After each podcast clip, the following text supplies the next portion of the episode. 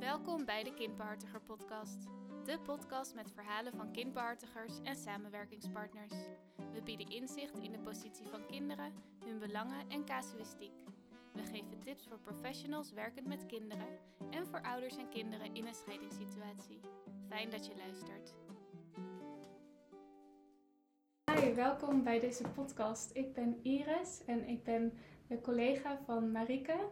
Uh, Marike zit naast mij aan tafel en wij gaan het vandaag hebben over jouw boek, Krast. Ja. ja. We hebben al vaker samen aan tafel gezeten voor een aantal podcasts, een aantal boeken besproken ook. En we hadden eigenlijk jouw boek nog helemaal niet uh, besproken, Nee. dus ik dacht dat wordt tijd. Ja, leuk dat je dat voorstelde. Ja, ja het boek Bekrast gaat eh, eigenlijk over het verleden, eh, over de scheiding van jouw ouders Ja. en eh, het contactverlies eh, dat je hebt met jouw vader. Ja. Misschien nog even om duidelijk te maken dat het hier niet gaat om ouderverstoting, daar hebben we het in de vorige podcast over gehad. Eh, maar jij wilde jouw vader wel heel graag zien Mhm. als kind, Ja. dus dat is echt anders. Ja, in het boek beschrijf je het personage Lisanne. Een deel van het ja, verhaal is waar gebeurd, een deel is verzonnen. Dat loopt een beetje door elkaar heen. En ook eh, ja, het verleden en het heden lopen daarin door elkaar heen. Ja. Dus eh, ja, ik, ik ben wel heel erg benieuwd van eh, wanneer heb je bedacht om dit boek te gaan schrijven? In welke fase van je leven zat je toen? Ja, jeetje. Het is, ik vind het heel mooi om, het, om er weer even naar terug te gaan, want het Ja. lijkt zo lang geleden. Ehm, ik moet zeggen dat het de periode was voordat ik mijn praktijk startte. Dus ik, ik ben in 2014 met mijn praktijk Kids in Between gestart. Ja. En ik denk dat ik twee jaar daarvoor een beetje zo eh, dat dit idee begon te komen. En eh, ik was ooit naar een therapeute geweest, had ooit iets met EMDR gedaan. En daar kwam toch wel wat naar boven met, met wat ik met mijn vader had meegemaakt. En gewoon de scheiding van mijn ouders. Het feit dat ik mijn vader heel erg miste. En dat ik dacht, ehm, ik wil het verhaal voor mezelf eens opschrijven. Dus het begon eigenlijk een beetje als een idee het van mezelf afschrijven. Eh, vroeger als kind hield ik ook altijd dagboekjes bij. Ja. Eh, ik was altijd van gedichten schrijven en verhalen schrijven. Eh, dat past ook wel bij dat ik nu een blog en dat ik nu wat meerdere boeken zeg maar aan het schrijven ben geweest. En dit was eigenlijk een beetje een idee om ehm, ja, voor mezelf gedachten op te schrijven. En ik werkte toen bij een organisatie in Den Haag. En ik reisde vanuit Amsterdam, waar ik woonde, naar Den Haag. En dan zat ik op mijn iPad, zat ik, eh, eh, nou gewoon de heenrit en de terugrit, zat ik eh, stukjes te typen uit het boek. En ik moet zeggen dat vorige keer hadden we met Felix Hoek een, een podcast over zijn boek. En ik herken wel heel erg dat je schrijft het in een soort bubbel. Je hebt een soort schrijversbubbel, auteursbubbel, als je het dan maar zo even noemt. En er waren echt periodes dat ik dan ja, helemaal in het verhaal zat. En dan was ik het ook weer even kwijt. En dan zat je weer helemaal in het verhaal. En die treinreizen, die hebben daar echt wel aan eh, bijgedragen. Dat het boek uiteindelijk nou ja, tot stand is gekomen. Ja, Ja. en waar ik dan ook wel benieuwd naar ben, wist je toen je begon met schrijven ook al van ik wil hier een boek van maken? Of had je zoiets van ik moet het gewoon een keer opschrijven en dan zie ik wel? Ja, nou dat was het begin. Ja, Ja. eerst eigenlijk een beetje het van me afschrijven. En toen ik eenmaal bezig was, toen dacht ik, oh, ik kan hier eigenlijk wel een boek van maken. Ja, En wat ik toen heb gedaan, eh, toen was ik aan het werk in Den Haag en toen had ik gehoord van Boekscout. En dat is dan voor beginnende jonge auteurs. En ik dacht, weet je, ik ga gewoon bij de hand eh, een stuk van het script opsturen. Nee heb ik, ja kan je krijgen. En dat heb ik toen gedaan en toen kreeg ik echt een hele positieve reactie van, nou we willen je graag uitnodigen voor een bijeenkomst voor, eh, om te kijken of we je boek willen gaan uitgeven. En in Soest was dat. En ik weet echt nog dat ik die uitnodiging kreeg en dat ik echt een beetje emotioneel eh, werd ervan. Omdat het toch iets deed met mijn jeugd, mijn verhaal. Ehm, het mag er zijn, dat beetje dat gevoel. ja. En eh, dat ik toen met mijn moeder samen naar Soest ben geweest en ook daar gehoord heb hoe ze dat toen deden. En eh, nou ja, toen eigenlijk aan de slag ben gegaan daarna met Boekscout om dit verder vorm te geven. En dan wordt het helemaal wordt het bijgeschaafd en je moet zelf je boek ook doornemen. Zitten alle details eromheen. Maar eh, ik vond het wel een heel bijzonder proces. Ja. Ja. ja. want dan moet je ook helemaal gaan nadenken van goh, voor welke doelgroep schrijf ik het boek eigenlijk en wat voor taalgebruik? Want kan je daar Ja. misschien iets over zeggen voor welke lezers is Ja, het? wel over, na- wel over nagedacht hoor. Dus Ja. ik, ehm, ik, ik heb ook een beetje gekozen toen voor een wat groter lettertype. Omdat ik dacht, niet iedereen houdt van lezen. Eh, niet iedereen houdt van dikke boeken lezen.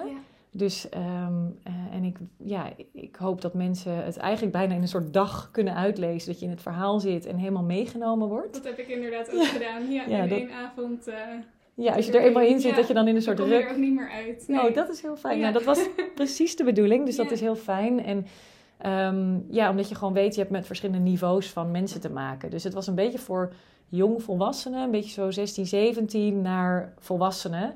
Maar ook wetende dat, dat niet iedereen van lezen houdt. Sommigen juist wel, of je wil even vlug een verhaal kunnen lezen. Ehm, dus zo is het een beetje bedoeld. Ja, dus dat het ook voor die mensen leesbaar blijft. Want je wil natuurlijk een zo groot mogelijk. Publiek eh, bereiken Klopt. met jouw verhaal, denk ik. Dat Ja. is zeker heel, eh, heel waardevol. Ehm, ja, het begint het boek eigenlijk dat jij eh, een relatie krijgt met iemand. Ja. Dan ben je ja, zelf ook jong volwassene. Ja. Hoe oud was je toen ongeveer? Eind 20, een beetje Eind zo? 20, ja. precies. En ja, je wordt dan in die relatie geconfronteerd met je jeugd, met de Ja. scheiding en nou ja, het contactverlies. En eigenlijk weet bijna niemand er dan nog iets van. Eh, en je eerste reactie is dan ook om je af te sluiten en denken van, nou, ik deed het liever met Ja. niemand, ik los dit zelf wel op. Ehm, is dat alleen doen voor jou ook een overlevingsmechanisme geworden? Iets wat je misschien hebt meegenomen uit je jeugd? Ja, ja mooie vraag. Ja, Eh, kwetsbaar ook. Ja. Ehm, ja, zeker. Ehm, kijk, ik heb natuurlijk vanuit mijn werk heel veel geleerd in naar jezelf kijken en intervisie, supervisie, van alles mee gedaan. Dus ik kan daar nu op een andere manier naar kijken. Maar ik kan zeker terugblikkend, of zeker ook nu nog, als kind van gescheiden ouders en zelf gescheiden, kan ik er echt wel op terugblikken wat het met je doet als je in een kwetsbare positie terechtkomt. En ik merk wel ehm, dat ik vroeger ook echt wel toen de overtuiging had van ik wil het iedereen naar de zin maken. Ik moet laten zien dat het goed gaat. Ik moet vooral maar niet zeuren. Eh, dus ik Ja. denk, als ik het dan maar in professionele termen pak, internaliseerde heel veel dingen. Ehm, en kreeg wel een beetje het gevoel van, ik moet het zelf oplossen. Want ehm, ja, mijn ouders die, die lossen het niet op, dus ik doe het zelf wel. En ik merk wel, heel eerlijk als ik nu naar mezelf kijk, ook in mijn volwassen leeftijd, op het moment dat ik mij kwetsbaar voel, dat ik me dan wel kan terugtrekken en kan denken, ik los het zelf wel op. Of dat Ja. ik ehm, ehm, aftast bij mensen om me heen van, hey, klopt dit? Ja of nee? En anders trek ik me wel even terug. Precies. Eh, ja. Dus dat je dat wel meeneemt vanuit je jeugd, toch wel, zeker. Ja, dat, dat, en je bent je er nu als volwassene veel meer bewust van. En ik ben Ja. er als professional bewust van. Eh, dus ik ben blij dat ik dat geleerd heb. Maar het zit toch wel een beetje in je systeem nog. Ja, Ja. en eigenlijk is dat best eh, gek dat jij die, die muur, zeg maar, zoals je dat beschrijft in het boek, Ja. de bakstenen muur, af en toe optrekt. Want zoals ik jou ken, ben je juist een heel erg betrokken persoon eh, die heel erg van het verbinden is. Ja. Dus ja, dat zoiets uit je jeugd, dat je dat dan meeneemt, wat eigenlijk misschien helemaal niet bij je karakter past of hoe je wil zijn. ja grappig. Ehm, ja, dat je dat zegt. Ja, want dat Ja. is inderdaad, als ik, als ik mezelf echt zou omschrijven, dan ben ik inderdaad, zoals, zoals jij me ziet, heel erg met mensen bezig. Ik sta heel erg open voor dingen. wil graag contact maken, graag mensen helpen. Ja. Dat is echt wel mijn kern, maar dat stukje waarin je beschadigd bent, en ik moet dan ja, toch even terugdenken. Ik denk dat het voor een kind heel pijnlijk en verdrietig is. Als ik dan even naar mijn kleine, kleine kindstuk kijk en compassie voor mezelf als kind heb. ehm, om je afgewezen te voelen door een ouder. En dat dat maakt dat als ik dat voel bij mensen die dichtbij komen, dus dan kijk ik even naar hechting, want ik ga toch weer in professionele termen, dat is ook een soort ehm, verdedigingsmechanisme van mezelf.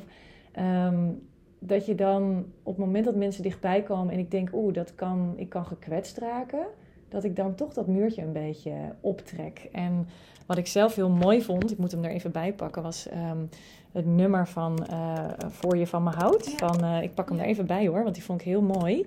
Ehm, dat is dan van eh, ehm, Jaap Reesema en dat is Ja. net een nieuw nummer. Van een nieuwe film Ja, ja. klopt. En ik was in de auto en ik hoorde hem op de radio. En toen dacht ik, oh, ik, ik word dan geraakt door de tekst. Ik dacht, iets raakt iets in mij. Eh, Dat en je ik, denkt, het gaat over mij. een Ja, stukje. En ik kan me ook echt wel herinneren dat ik vroeger ehm, eh, jongens die heel, bijvoorbeeld heel lief voor mij waren, eh, heel attent voor mij waren, dat ik die van me afduwde. Ja, En de mensen die wat meer leken op wat ik had meegemaakt, heel herkenbaar, hè? we zoeken wat je gewend bent, dat ik die juist dichterbij liet. Ehm, en dan gekwetst raakte. Dus ik zocht op wat ik gewend was. Nu Ja. als volwassene ben je je daar bewust van. Dan denk je, oh, wacht even, dit was dat patroon. Ja. Maar dat komt toch voort uit je jeugd. Dat je daarin een stukje bent afgewezen en dat je jezelf dus beschermt voor weer een pijnlijk gevoel ervaren. Want Ja. dat was geen fijn gevoel. Dus dan kan ik mezelf beter beschermen ertegen. Terwijl vanuit mijn kern ben ik dat niet. Nee, dat is ook niet hoe ik jou Nee, eh, nee, nee. Dus het gebeurt als ik een onveiligheid ervaar. En ik Ja. kan dat nu nog steeds wel zeggen. Kijk, dat is gewoon. Kom ik weer met mijn mooie theorieën. Maar wat we van, van Piaget hebben geleerd. is dat je soms iets inbedt ook in je, in je cognitieve schema. En ik denk dat dat bij mij in, in mijn hersenen.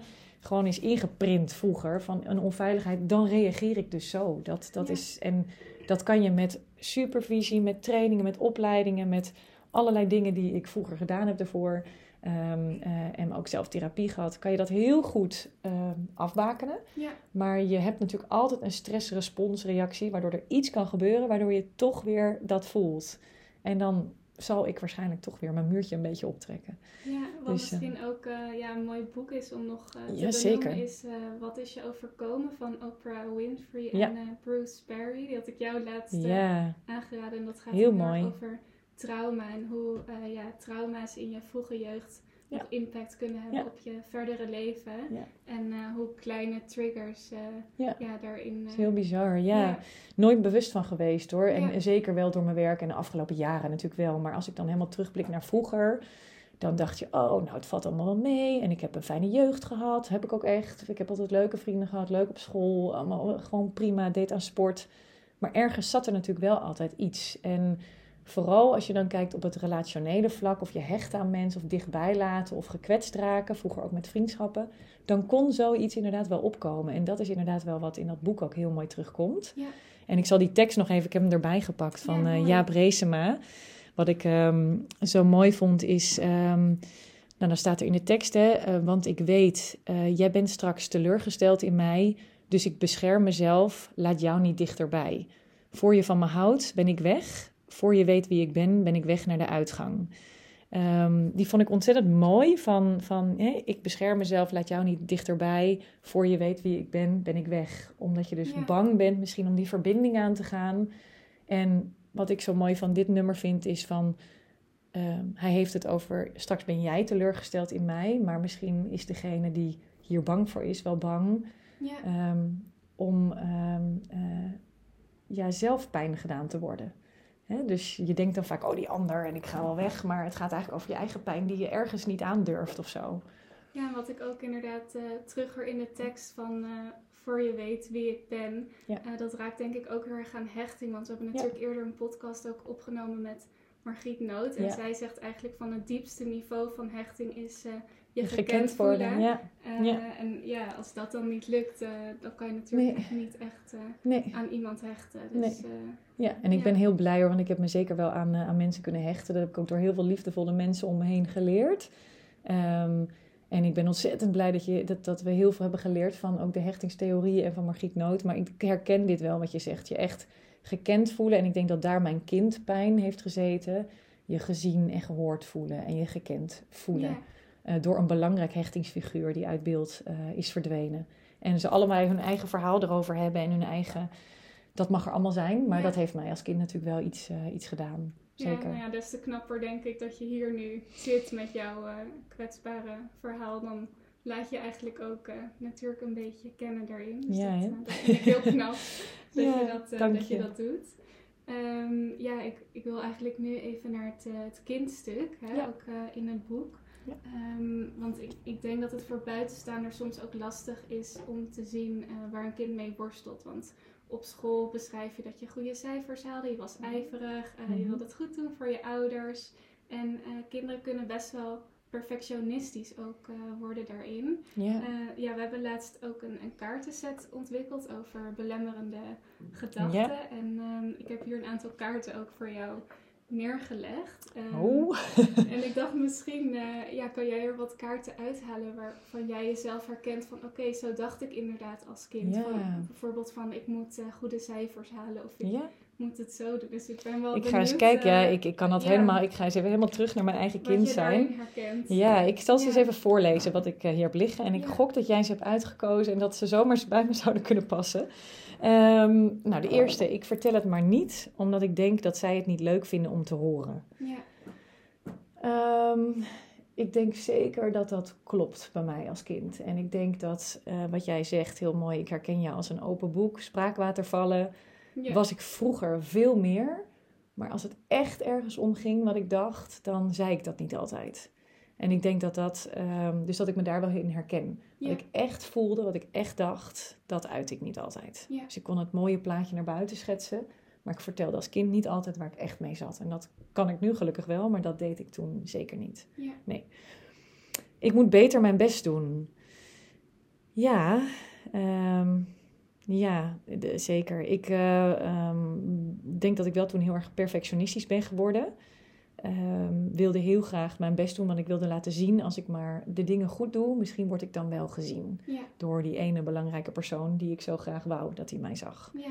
Dus ik denk dat dat zeker iets is dat, eh, wat als kind speelde en dat ik dat nou nu vast nog in me heb zitten. Perfectionistisch zit er altijd in, maar wel eh, heb laten zakken van eh, ik ben oké wie ik ben. Ja, Dat is een beetje waar je dan nu zit. Precies. Eh, ik moet hoge cijfers halen op school. Ja, klopt daar ook bij. Ik eh, had altijd hoge cijfers, een 8 of een 9. En ik weet nog dat vrienden van mij zeiden van... Dan tw- ik twijfelde altijd of ik goed genoeg geleerd had. Altijd. En dan zei ik, oh, ik heb het vast niet goed gemaakt. En dan had ik, ja, je hebt volgens weer een 9. En dan had ik inderdaad een 8 of een 9. En ik kon daar ook niet echt trots op zijn. Eh, ik, ik, het was wel een hoog Het geeft geen cijfer. voldoening. Het gaf geen moet voldoening. de volgende keer weer opnieuw. Ik moet weer presteren. Dus ik voelde heel erg die Ja. druk. En dat was meer... Ja. Eh, het zat ook wel een beetje in eh, wat ik van vroeger mee heb gekregen. eh, prestatiedrang. Eh, ik denk dat het ook wel uit de jeugd van, van in ieder geval een van mijn ouders komt. Ja. laten zien, prestatiedrang. Je moet goede cijfers halen, je moet studeren. Dus dat dat een beetje generationeel is meegenomen. Maar ook in het... Misschien ook die generatie Ja, die dat belangrijk Zeker, vindt. die dat Ja. belangrijk vond. En ik Ja. denk ook zeker het presteren om te laten zien weer... Kijk mij, ik doe het goed. Misschien vind je me dan leuk. Ja. Dat zat er als kind zeker in. Ja. Ehm, ik wil dat iedereen mij, aardig vindt. Ja, zeker. Ik was heel erg als kind eh, iedereen aan het pleasen. En kon ook niet echt keuzes maken in wie mijn vrienden waren. En dat heb ik nog lang gehad. Dat ik met iedereen eh, wilde praten. Vond iedereen leuk. En ik deed tegen iedereen aardig. Dus ik Had was je ook wel eens verkeerde vrienden? zeker. je dat Ja, of, of mensen waar, waar ik dan door gekwetst raak. Ik heb gelukkig altijd echt goede vrienden om me heen gehad. Die het altijd wel hebben gezien. En me daar ook juist heel veel in geleerd hebben. Nu maak ik echt bewuste keuzes met wat wel en niet bij me past. Dus dat is heel fijn. Eh, ik moet ook soms zakelijk zijn en wat harder zijn. En ik kan niet iedereen te vriend houden. Eh, maar het zit wel in mijn, eh, wat ik van nature toen als kind heb opgebouwd. Ik wil graag dat iedereen mij leuk vindt. Dus dat zit er zeker in, ja. Ja. ja. Ik mag geen fouten maken. Oh, jeetje. Nou, zeker nu niet. Ja, een mens maakt fouten. Van fouten kan je leren. Ik vind het ook zo streng fouten. Ehm, maar ik denk dat ik dat als kind wel met perfectionistisch wel heb gehad. Ik moest goed zijn in hockey, goede cijfers, goed, goede vrienden hebben. Ik denk dat ik dat onbewust wel, als ik een fout maakte, dat dat niet fijn voelde. Nee, dat niet goed kon handelen of zo. Ja, Kritiek kon ik ook niet goed handelen toen. Dan wil ik nu denken, oh ja, iedereen daar kan je weer van leren. kan je van leren, Ja. feedback. Het is, ja, dat hoort er ook bij. Ja. Ehm, ik moet iets speciaals kunnen doen. Ja, ik denk wel, en dat vind ik heel mooi van Els van Stijn, hè, die eh, in, in dat systemisch werk ehm, de rol die je vader en die je moeder heeft, en je Ja. vader en moeder kunnen aankijken in dat, Ja. eh, in dat systeem. Ehm, dat je ook prestatiedrang krijgt. Ik dacht, als je dus niet goed in relatie staat met het aankijken van je vader. ja, de moeder staat geloof ik voor Precies. verbinden. Ja, verbinden. En de vader is meer je prestatiedrang. En ik heb ook heel lang gehad dat ik, kijk mij, wat ik doe. En ik heb een boek en ik heb een blog en ik heb ook kindbehartiger. En dat heb ik helemaal niet meer. Ik heb juist, ik wil meer naar de achtergrond en Ja. laat de kindbars lekker hun ding doen. En ik schrijf een boek niet om, hallo, ik heb een boek. Maar de, dat is, Dat komt uit een nut of kunnen. noodzaak. Ja. En al verkoop ik er één, maakt niet uit. Het is met een goed, goede bedoeling. Ja. Maar dat heb ik zeker gehad. Ja, En, eh, dus, en ik merk ook dat dat systemische wat ik gedaan heb daarmee, je ouders kunnen vergeven en aankijken, weer op je plek gaan staan, hoe belangrijk dat is. Om ook dat soort mooi dingen. voorbeeld. Ja, ja. moest er ineens aan denken. ja. Dan heb ik, ik mag niet verdrietig zijn en ik mag niet boos worden. Nou, ja, ik, eh, ik had altijd een, een mooi plaatje naar buiten met, eh, als mensen vroegen hoe gaat het? Nee, ja, gaat prima hoor. En met mijn vader ook, had ik een soort verhaal erover, wat standaard verhaal was. Ik was echt wel verdrietig en ik uitte dat in dat ik bijvoorbeeld eh, minder ging eten of ehm, soms me opsloot met muziek op mijn kamer, dat soort dingen. En ik mag niet boos worden, dat had ik zeker. Ik ben denk ik vroeger nooit echt boos geweest. En ik ben in een latere fase, toen ik begon te verwerken, veel meer boos geweest. Een soort van, dat moest er nog uit. Ja, dat is ook iets wat je nog kan leren Ja, inderdaad. en hoe doe je dat eigenlijk? Dan de balans zoeken tussen boos zijn, vergeven, accepteren. En dat leer je dan als volwassene. Maar ik heb echt een periode dat ik ook even dwars ging liggen. En dat ik ineens eh, dingen, nee, ga ik niet doen, doe ik niet. Ineens heel stellig, Ja, omdat ik dat had overgeslagen. Dus een soort, echt inhalen inderdaad. ja, ik denk dat, ik, Ja. dat je dan in je ontwikkeling, dat zei Felix ook mooi, een soort ontwikkelstukje hebt overgeslagen en pas later dat dat op gang komt. Ja. Dus dat zie ik bij mezelf ook wel terug. Ja, Als mijn ouders het niet kunnen oplossen, moet ik het maar doen. Ja. ja, ik heb zoveel brieven geschreven naar mijn vader. En zoveel getracht om te lijmen. Wat je als kind helemaal niet kan. En zoveel ehm, proberen te zeggen tegen de een, tegen de ander. Of doe niet zo raar en die spullen moeten hier of moeten daar. Of ik zat echt niet op mijn kindplek. Ik was echt, eh, echt aan het zoeken hoe ik het kon oplossen. ja. Eh, wat niet mijn taak was. En het lukt ook niet. Ja, want Dus- hoe, hoe denk je dat we, nou we hebben een aantal zorgtaken ook al genoemd, Ja. hoe kunnen we die wegnemen voor kinderen die in zo'n situatie Ja, zitten? dat is echt, weet je, dat zijn echt de taken die ouders mogen gaan dragen en zich daar Ja. bewust van worden. hè. Dus dat ouders weer in hun kracht komen, eh, ondanks het hele ontregelende proces van een scheiding, maar dat ze ook ehm, eh, iemand hebben die hun helpt met hun emoties, met dat ze hun eigen zuurstofmasker op kunnen zetten. Dat zeggen we eigenlijk steeds. Ja, Dat is voor kinderen zo belangrijk, want dan gaan ze uit die zorgrol. En kinderen gaan vanuit hun loyaliteit, gaan ze, ehm, komen ze dicht bij jou. Dat zie ik bij mijn dochtertje ook al. Als ik iets heb, oh mama, gaat het? Wat? Dan gaat ze ook al. Want ze willen dat het goed met je gaat als ouder. Ja. Ze willen dat je dat gelukkig is ook bent. heel natuurlijk Het is heel natuurlijk. Dus, Ja, En je kan als ouder niet altijd stabiel zijn. Dat hoeft ook niet. Je bent ook mens. Maar eh, het is wel belangrijk dat jij in je ouderrol gaat staan. Want dan gaat een kind niet voor je zorgen. En dat, dat is heel belangrijk ja, systemisch kijken van waar staat iedereen. Ja, zeker. Dat is heel belangrijk. ja.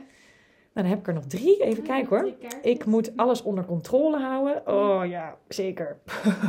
ik had een enorme controlebehoefte. Ik zit nu, dan zit ik naar die kaarten te kijken. Denk ik, wat neem je als kind veel mee, hè? Het zijn er best veel Ja, inderdaad. maar we Ja. zijn ons heel bewust in ons werk. Sommige zijn ook in elkaars verlengde, maar... eh, Maar ik vind het heel ja. mooi, want we zijn Ja. ons heel bewust in ons werk dat we zien wat kinderen meenemen. Als ik het nu over mezelf heb, denk ik, oh ja, verdomd, het is echt zo. Want ik had dus ook controle, en dat heb ik nog steeds. eh, zelfs soms hoe spulletjes moeten liggen, of ehm, hoe eh, mijn huis moet rustig zijn, want anders heb ik te veel prikkels, daar word ik onrustig van. Of ik moet bepaalde dingen regelen, anders eh, als ik een mail binnenkrijg, moet ik hem meteen beantwoorden. Want als ik er te veel in mijn mailbox heb zitten, word ik onrustig. Ja, ga je Heb ik piekeren of dingen Ja, niet eens, maar dat is een soort, dan blijft het in mijn hoofd zitten en het moet weg. Dus controle houden over dingen en dat deed ik controle over. Ik heb een tijd gehad dat ik moeite had met eten, maar dat had niet echt met eten zelf te maken, maar dan moest Nee. ik maar vijf dingen op een dag eten. En dat ja. was een soort structuur, want dan kon ik namelijk daaraan denken in plaats van dat ik aan het verdriet en de pijn moest denken. Oh, dat, ja. Dus dat was denk ik mijn houvast. Van, eh, ik moest dingen zo op een bepaalde manier doen, zodat ik niet hoefde na te denken over waar ik verdriet over had. Ja. Dus dat, eh, ja. Naar de volgende. Te kwetsbaar. Nee hoor. Ehm, ik moet mij voorbereiden op tegenslagen. Ehm, poeh, ik weet niet of ik dat als kind zo had, want ik kon het niet allemaal overzien. Maar ik kan me nu wel voorstellen dat dat er zou hebben gezeten. Als kind leef je misschien net wat meer in Ja. het nu dan... Want als ik nu nadenk over lastige situaties, ik laat het niet aan het lot over. Ik ga dan wel de dingen regelen. Dan ga ik in de actiestand zitten en dan pak ik het ook wel aan. Want anders, dat is niet handig. Of ik wil wel, anders word ik onrustig of zo. Ja, ja. Ja, dus dat, dat, ja, misschien zat het er dan toch wel in, bedenk ik hoor. Ehm, ik moet alles in de gaten houden. Ehm, ja en nee, ik denk dat dit ook een beetje kindafhankelijk is. Ik was wel een sensitief meisje wat alles zag, alles hoorde, alles voelde, alles bekeek wat er was. Stiekem op de gang ging luisteren als ik iets hoorde. Eh, probeerde telefoongesprekken mee te pikken. Ehm, dus ja, en probeerde op een gegeven moment de dingen te regelen tussen mijn ouders. Dus ik denk dat het er wel zat. ja. Maar dat het ook afhankelijk is van een kind die zich... De een kan zich wat meer afsluiten en denken, "Pff, laat maar. En de ander zit er meer bovenop. Je hebt ook inderdaad kinderen die gaan juist een vermijdende houding uh, Mhm. aannemen. Daar besteden we ook weer aandacht aan in de kaarten. Ja. Volgens mij de kaarten die wij eruit hebben gepikt Ja. gaan vooral over perfectionisme, eh, hoge eisen, over verantwoordelijkheid. Weet je dat? nou die heb je goed Eh, ingeschat bij mij. Ja. Grappig om het even zo zelf te doen, om die kaarten dan zo toe te passen op jezelf. En dat je eigenlijk beseft hoeveel je als kind meeneemt. En ik kan het Ja. allemaal overzien. En je kan er gelukkig nu als volwassene en als professional en als, als moeder eh, heel anders boven staan. Maar dat het toch best wel intensief is wat je als kind, eh, ja, hoe zeg je, ik noem het altijd ingeprint krijgt in je systeem. Ja, Ja. dat is dan ook heel helpend als we die kinderen inderdaad juist de helpende gedachten kunnen meegeven. Nou. Van, eh, ja, je hoeft het niet alleen Nee. te doen. Of, Had ik dat maar je- gehad Het is toen. niet jouw taak. Nee, ja, klopt. Precies. Ja, Ja.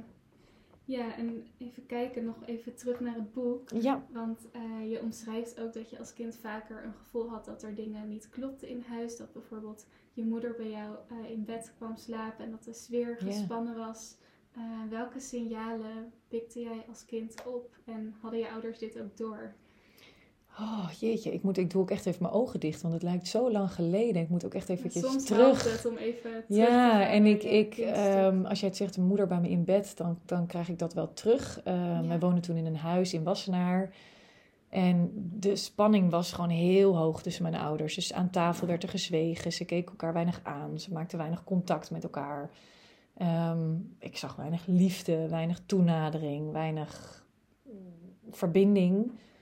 En toen sliep mijn moeder af en toe bij mij in bed. En ik denk omdat zij niet goed met elkaar gingen. Ik weet het eigenlijk niet precies. Ja, Ehm, ik wist ook wel dat dat niet gezellig even logeren was of zo. Dat was, dan was er iets. ja, Ehm, eh, dus ja, dit zijn wel de signalen waarvan ik, van ik denk...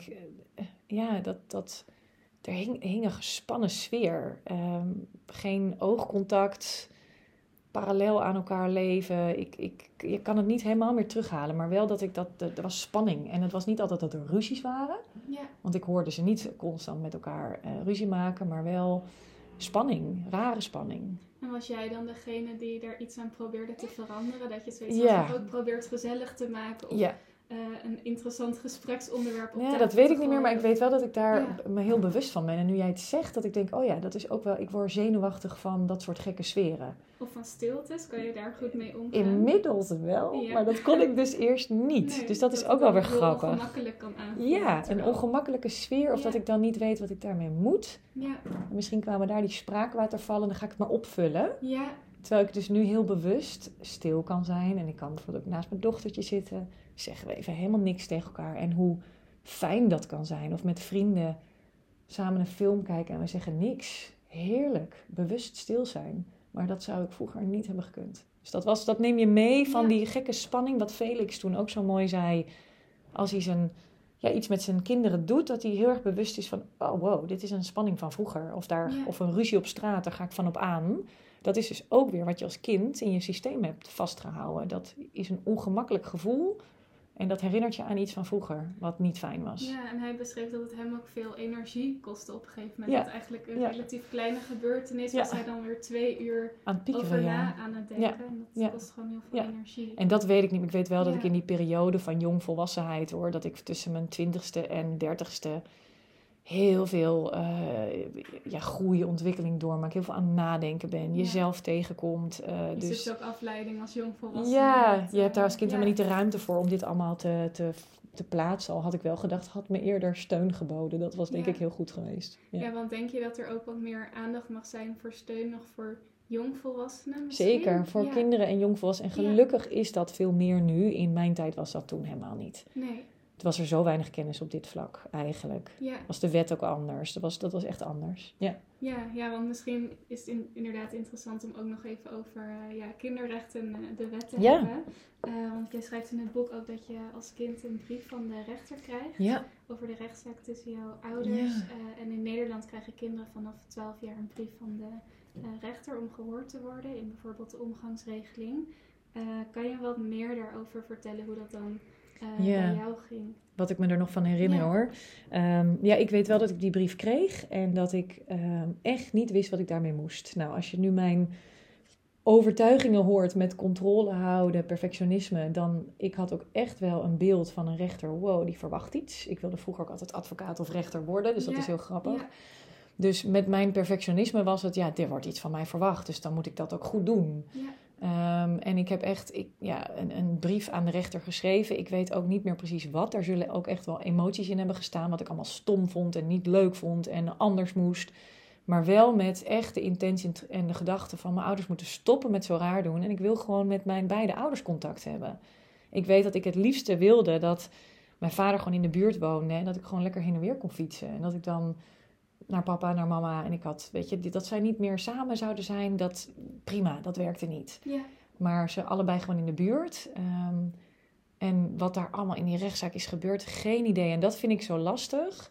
Ehm, nu heb ik dat niet meer hoor, maar ik heb als kind heel lang gehad dat ik me schuldig heb gevoeld of die brief de oorzaak was van dat mijn vader uit beeld verdween of dat de, de, de rechter een bepaald besluit had genomen dat het door mij kwam. Terwijl ik niet eens meer wist wat ik precies had opgeschreven, ja. maar wel wist met welk doel. Want ik wilde allebei mijn ouders zien. Ik was verdrietig, ik was boos. En die brief, ja, die, die heb ik in mijn, op mijn bureautje in mijn kamer geschreven daar heeft nooit iemand naar gekeken. Niemand heeft mij vragen gesteld van hoe zit dit? Waarom schrijf je dit? Wat vind je ervan? Ja. De uitspraak is mij nooit uitgelegd. Ja, weet je, mijn moeder vertelde dan een beetje, ik, ik kan me dat niet eens herinneren, maar wat er was gebeurd. En mijn vader verdween steeds meer uit beeld. Weet je, dus er is geen voorzorg geweest, geen nazorg geweest. En dat geen uitleg, geen informatie. Nou, alle dingen waar ik me nu hard voor maak. Ja, en ook welke betekenis die brief ja. in de rechtszaak. En dat is voor een kind echt heftig. Ja. Want je maakt je als kind zorgen, je wil dat het goed gaat met je ouders. Ik voelde me schuldig.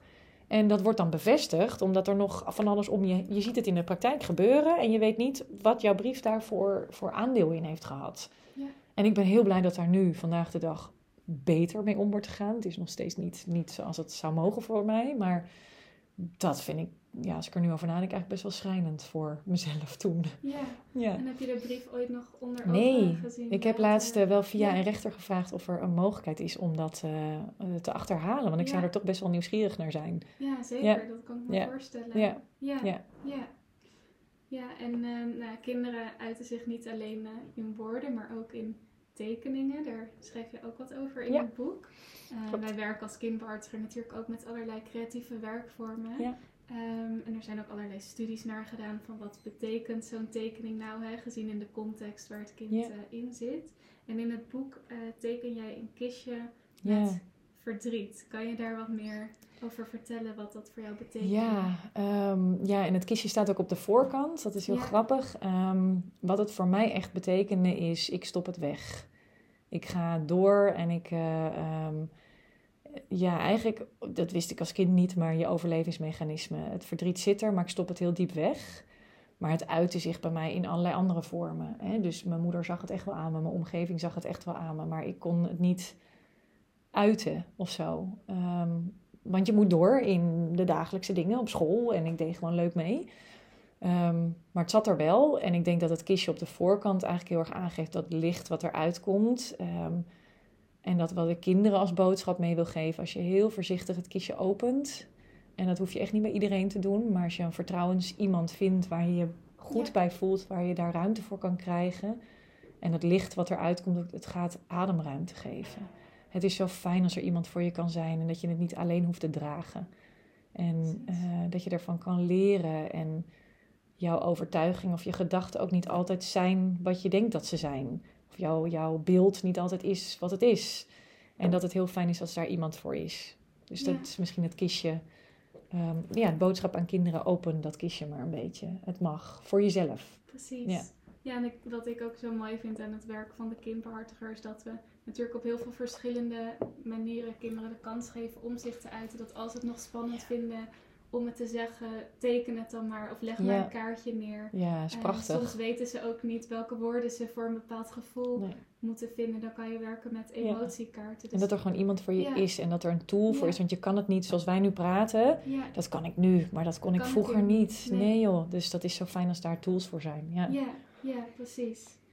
Hey, en je schrijft in het boek ook uh, over het belang van je werk. Dat je daar uh, je energie en je passie in kwijt kan. Oh, wat was ik in het boek ook weer? Advocaat. was ik advocaat Ja, met ja, ja. kinderen ook. Hè? In het boek had ik iets geschreven. Ik weet het zelf bijna niet eens meer. had een eigen tijdschrift. Oh, Inderdaad, had je, bedacht, je had van alles eh, bedacht. Je Ja. was heel druk inderdaad. in dat het past boek. wel bij eh, hoe, eh, hoe de afgelopen jaren zijn geweest. Ja, Ja, grappig. precies. Ja. Ja, en, ja, ik ken je ook heel erg als een harde werker en eh, betrokken professional Ja. daarin. Ehm, en ja, je bent ook altijd op zoek naar de verbinding eh, met anderen. Dat zag je ook eh, terug in het boek.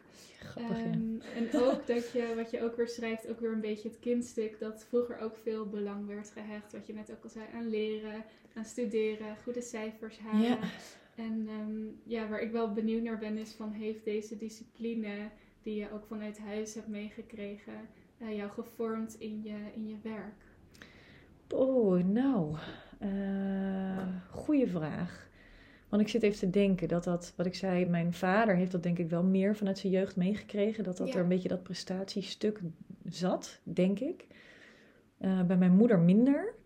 Dus ik denk dat ik het uiteindelijk mezelf een beetje heb opgelegd. Ja. Ehm, uit een soort bewijsdrang, dat dat het Ja. meer was. Precies. En dat je die discipline dan een beetje, ja, wat ik zei, dat werd een soort houvast voor mezelf. Want wat gebeurt er als je dat loslaat?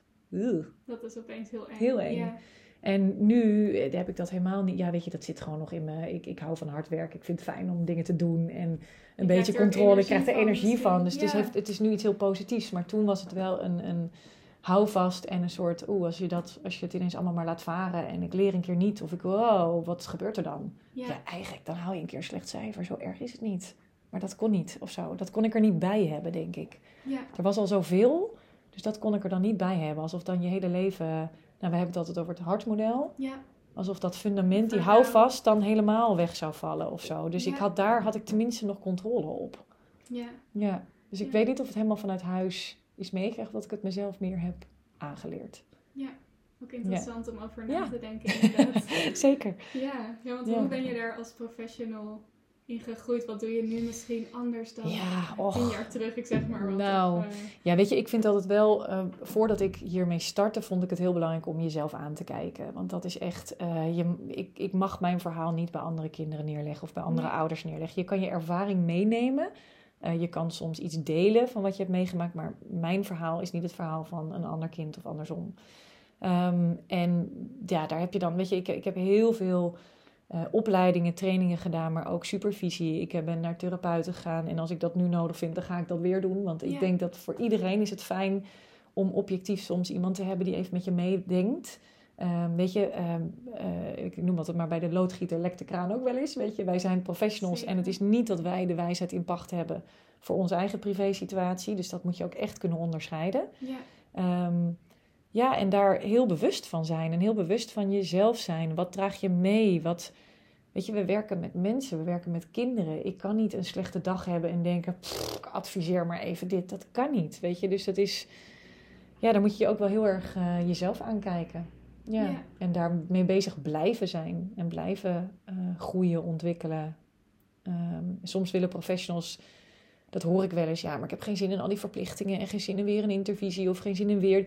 Maar het is wel wat bij ons vakgebied hoort en Ja. wat je jezelf eigenlijk moet gunnen om in je kracht te blijven staan. Ook om de verhalen niet altijd mee naar binnen te nemen en mee naar huis te nemen. om Dus te ik vind het eigenlijk bijna een voorwaarde van ons werk dat je dat doet. Ja. Ja. en wat vind jij inderdaad eh, van de ervaringsdeskundigheid? Want ik heb het idee dat je dat steeds vaker hoort. Dat dat eh, eh, ja, toch ook, een voordeel kan zijn. Hoe vind jij dat je ervaringsdeskundigheid kan inzetten? Of misschien juist weer niet? Ik, ik vind het een lastige. Ik, ik, vind het, ik vind het heel waardevol. Ja. Ik ben er zelf altijd. Dit is eigenlijk voor het eerst dat ik me nu in die zin zo openstel met jou aan tafel. En jij eh, gaf het aan en ik dacht: Weet je, het is goed, laten we dat een keer doen. ja, Ehm, maar ik, ik ehm, ben er altijd heel voorzichtig mee geweest. Ik kijk echt naar mijn professie en wat ik zelf heb meegemaakt is privé. Dat is tenminste niet privé, het hoeft niet privé te zijn naar buiten, maar dat hoort bij mijn privéleven. Dat hoort niet bij mijn zakelijke leven. ja, Ehm, maar het kan wel heel fijn zijn om je in te leven in kinderen en in te leven in ouders. Ja. Eh, omdat je begrijpt wat zij voelen. Ehm, dus empathisch te kunnen zijn. Maar zolang dat inlevingsvermogen professioneel gezien aanwezig is, prima. Maar je moet weer oppassen, dan weer om in, in eh, professionele termen te praten, voor die overdracht en tegenoverdracht. ja, Dus dat je niet een gevoel krijgt van, "Oh, maar dit is mijn verhaal. op het moment dat je dat, dan moet het een waarschuwing voor jezelf zijn van, oh nee. Dus ik vind de ervaringsdeskundigheid vind ik super mooi. Ik zou hem zelf niet, ik zou niet als ervaringsdeskundige willen opereren in de sector. Ik ben echt blij dat ik professional ben. Precies. Maar ik vind wat bijvoorbeeld de buddies doen, of ik vind bijvoorbeeld ervaringsdeskundigheid, wat Felix nu meebracht, maar ook Monique Meulemans met ouderonthechting, super waardevol. Ouders die ehm, hun ervaringen delen, Ja. kinderen die hun ervaringen, zolang we dat maar niet als allemaal de waarheid gaan zien. Want het zijn allemaal verzamelingen van belevingen en waarheden bij elkaar waar we van kunnen leren. Ja. Ehm, ja, zo zie ik het denk ik een beetje. Ja, Felix zei Ja. inderdaad in de podcast van eh, blijf de verhalen Ja, lezen. ja. Dat is, eh, En blijf daar naar luisteren, ja. het, neem het mee. Ehm, maar blijf ook kritisch in, in, ja, in je handelen daarin of zo. Ja. ja. Ja. Ja. en als we het dan hebben over verhalen, ehm, las jij als kind ook al boeken over de scheiding Nee. destijds? Dat je met iets kon Nee identificeren? joh, Nee. ik zit helemaal te denken, nee, we hebben nu Nee. zoveel tools en werkboeken. Ja. En nee, ik, eh, ik vond boeken gek, want ik vind het nu heerlijk boeken lezen. Ik verslind boeken en Ja. ik doe nog een studie en dan ga ik weer een nieuwe training doen en weer... Maar ik las toen helemaal niet veel. Nee. Ik vond ook boeken niet leuk of zo. Maar ik denk omdat mijn hoofd gewoon geen ruimte had ervoor. Dat zou kunnen. Dus, ik eh, weet, ja. in mijn tijd had je de Hoe overleef ik serie van Francine Oh, Oom. En dat gaat ja. ook over een meisje met eh, Ja. gescheiden ouders. Dat las ik dan, maar verder... Nee, er was bij mij heel weinig eh, wat er toen. eh, nou, niet, niet. En terwijl er nu heel veel ook op televisie. Weet je, er, is, Ja. er worden.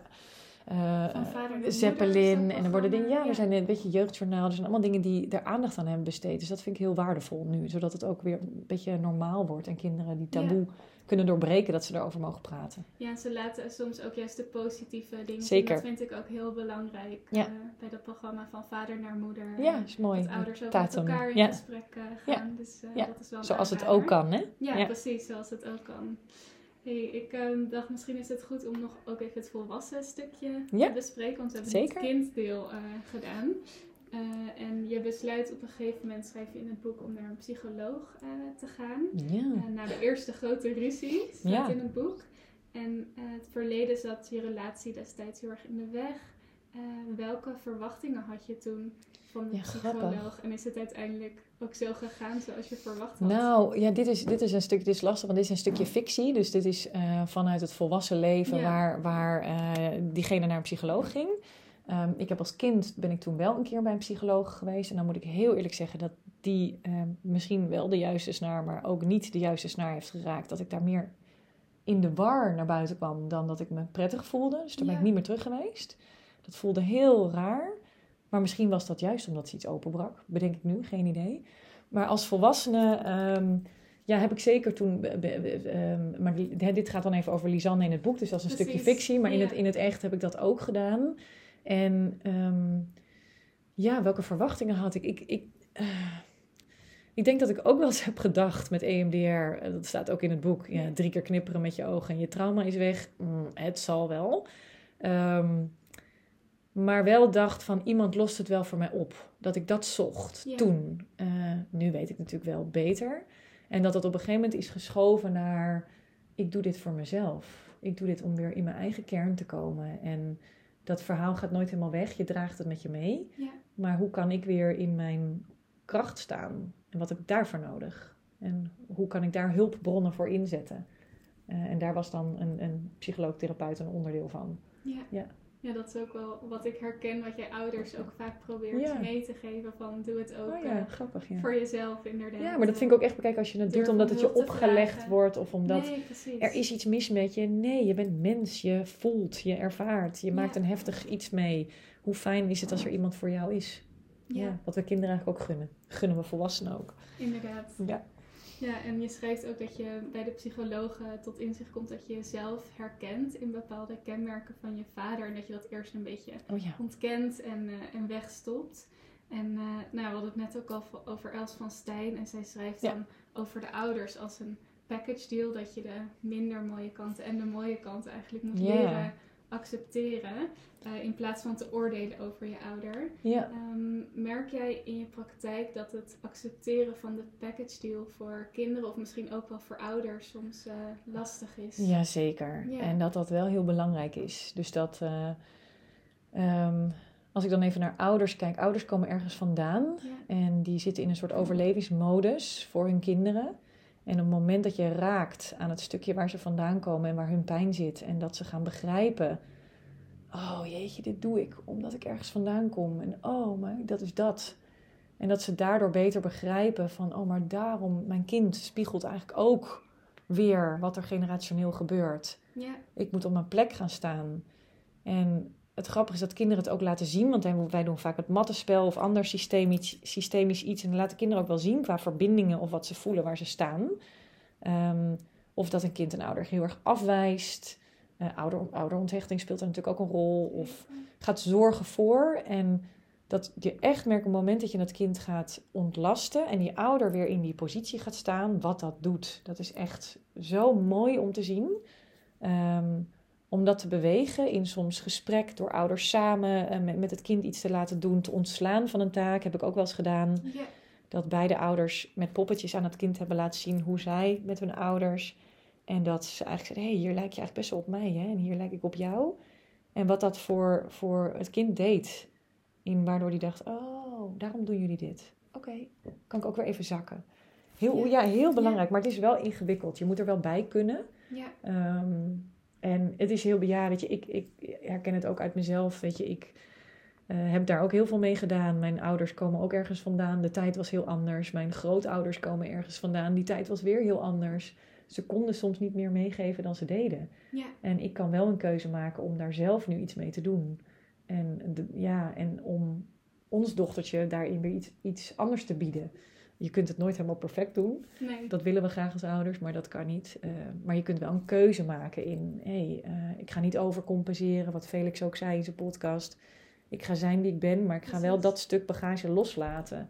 Als je daar maar blijft zitten, dan blijf je ehm, ja, de pijn herhalen eigenlijk. Het patroon herhalen.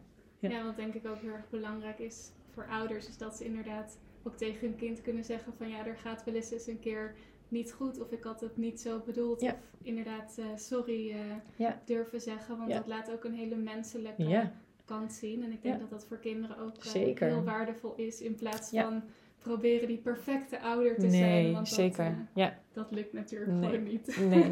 En dat hoeft ook niet. Kinderen prikken daar wel doorheen. Precies. Ja, Ja, hey, in het boek eh, keer je ook vaak terug naar het eh, strand. Daar ga je dan wandelen. Ja. Dat is dan Ja. een, plek om, om na te denken voor Ja. jou.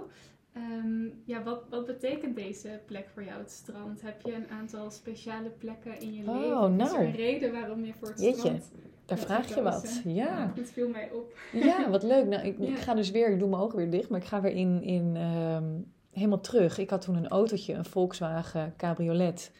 Dus ik reed vaak naar Zandvoort. En dat was een autootje die ik nog van mijn vader had gekregen. Dus die had heel veel betekenis. En die auto Ja. is gestolen. Oh, Dus dat was heel raar. Dus dat was ook iets van, wauw, wat, wat is dit allemaal? Ik heb nog heel lang met sleutels onder mijn kussen geslapen. Om een soort Ja. dat erbij me te houden. Maar ik reed heel vaak naar het strand. En dan ehm, letterlijk om mijn gedachten uit te waaien en wandelen. En ik doe dat nu nog steeds. Dat ik dan...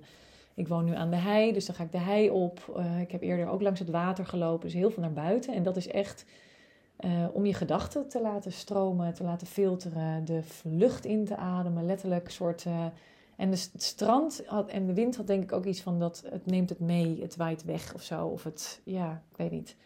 Zo'n oneindig zand en zee. Het kan alle kanten op. ja, Ehm, Mooi. Ja, dat is denk ik wat het, wat het was. En wat ik onbewust nog steeds heb met de natuur en wandelen. Ja. ja. Ja, het strand kan denk ik ook een hele mooie metafoor Ja, zijn. Die zeker. gebruik jij ook wel eens eh, als afbeelding naar ouders. Het zit in de, de toolkit van. Vanessa Maas zit zo'n afbeelding Klopt. van het strand. En dat gaat dan eigenlijk over kijken naar het verleden en de toekomst. Kan je daar misschien nog wat over Ja, mooi dat je dat zegt, want dat is onbewust nooit geweten dat die link. Maar nu leg ik die link, denk ik, oh Ja. wat leuk. Want je loopt dan op het strand en als je vlak bij het water loopt, hè, de strandwandeling, dan, dan blijf je soms even staan. En als je in dat zand een beetje wegzakt, dat is, kan soms fijn zijn. Maar je moet op een gegeven moment weer doorlopen, want anders val je om. Ja. Omdat je te ver wegzakt. En dat laat eigenlijk zien dat je zowel op het verlies georiënteerd kan zijn, maar ook op het herstel. Dus het Ja. vooruit, de groei. Want als je alleen maar verliest, dan zak je weg. Ja, En herstel, ja, je hebt ook het verwerken nodig om weer vooruit te kunnen. En dat laat die strandwandeling zo mooi zien. Nou, dat past Ja. wel weer heel mooi. dus je hebt beide kanten. Ja, en past eh, mooi bij dat ik inderdaad altijd naar het strand... Ja, grappig dat ik daar naartoe ging. Ja, Ja. Ja, we hebben het dan over herstel. Ehm, wie waren voor jou uh, belangrijk of essentieel om te kunnen herstellen? Misschien Ja, belangrijke oh. personen in je leven? Of, Nou, eh, mijn allerbelangrijkste persoontje die, die er helaas niet meer is, dat was mijn oma. Dus mijn omi, Ja. zoals ik haar noemde. ja. Ja, die was heel belangrijk voor mij. Dus dat is echt een, eh, een, een eh, heel belangrijk hechtingsfiguur geweest. Die altijd naast me heeft gestaan. Waar ik een hele bijzondere band mee had. Ehm, dus dat, dat, nou, die staat met stip eh, op één. Ja. Ehm, nou, uiteindelijk mijn moeder en mijn broer natuurlijk ook, die er, die er waren. En gek genoeg heb ik laatst tegen mijn moeder gezegd... ik zag jou helemaal niet, omdat ik zo georiënteerd was op mijn vader terugkrijgen... waardoor ik bijna vergat dat zij er wel was. Ja. Eh, dus dat is ook mooi, hoe je dan als volwassene eh, het ook weer laat stromen... doordat je dit soort dingen kunt uitspreken met elkaar. Ehm, vrienden, ik heb altijd echt een fijne groep vrienden om me heen gehad. En zeker de laatste jaren... eh, het zijn echt al vrienden die ik echt al, eh, nou, ik denk wel ruim tien jaar, tien, tien, acht langer heb, zeg maar. Nou, jeetje, daar kan ik eh, bijna een apart boek over schrijven. Hoe waardevol deze mensen voor me zijn. En ook een aantal collega's, wat ook echt vrienden zijn geworden. Ja.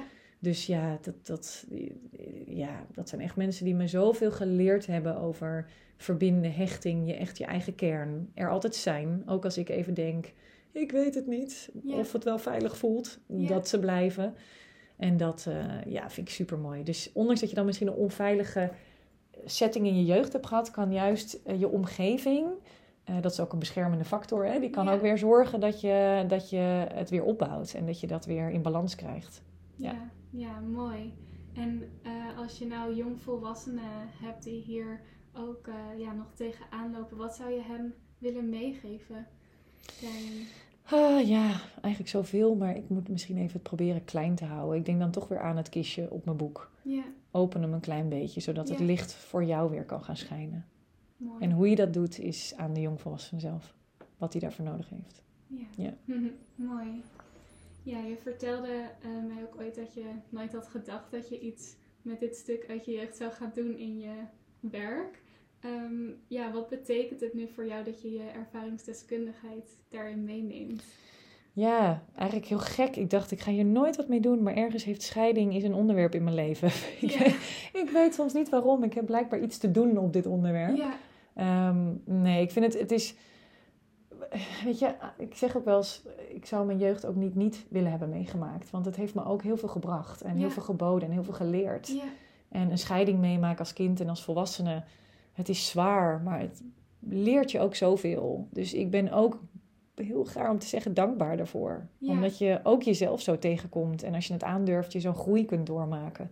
Dus ja, ik denk dat. Dat Ja, het het ook weer heel waardevol is. ook de positieve Ja, zeker. En kan zien. de pijn toelaten, het verdriet toelaten, het mag er zijn. Eh, Ja. eh, weet je, geef het de ruimte. En soms heb je een slechte dag en soms zijn er weer goede dagen. Dat is ook weer mooi. Ja, Dat de, als je een dal hebt, weet je ook weer wat een piek is. Laat het maar zo noemen. ja. Ja. Nou, ik denk dat het heel mooi is dat je ook zo jouw verhaal durft te delen in deze podcast. En wie weet dat eh, andere mensen daardoor ook iets hebben van... ik kan mijn kistje ook een klein Ik stukje hoop openen, het. want het mag er zijn. Ja, ik Dus, hoop eh, het. dat Het zou mooi zijn. zijn. Ja. Zeker. Ja. Ja, hey, en, en na het schrijven van het boek, wat waren de eerste reacties uit de omgeving? Heb je dat gedeeld met je Ja. omgeving? Wat heb je ermee gedaan? Oh, ik kan nog echt vriendjes herinneren die Ja. echt gewoon heel, ja, heel trots, heel Ja. ehm, bijzonder. Wow, je eerste boek. En gewoon, oh, je hebt het gedaan. Dat je gewoon echt een, ja, een, ik weet niet, een heel bijzonder moment. Een soort afsluiten van iets of zo. Of Zo voelde het. Wat je natuurlijk nooit helemaal afsluit. Weet je, draagt het mee. Maar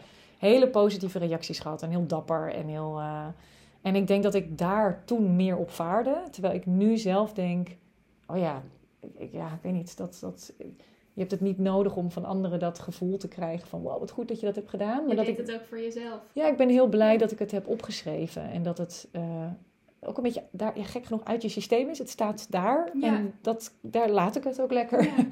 Dat is heel fijn. In een mooie kistje. In het mooie kistje. Ja. Ja. ja, want wat heeft het schrijven van het boek jou uiteindelijk gebracht? Wat kan je daar nog over zeggen? Ja, ehm, hoe helend verhalen kunnen zijn, hoe helend het van je afschrijven kan zijn, hoe helend het delen met mensen kan zijn. Ja, dat steun kan helpen.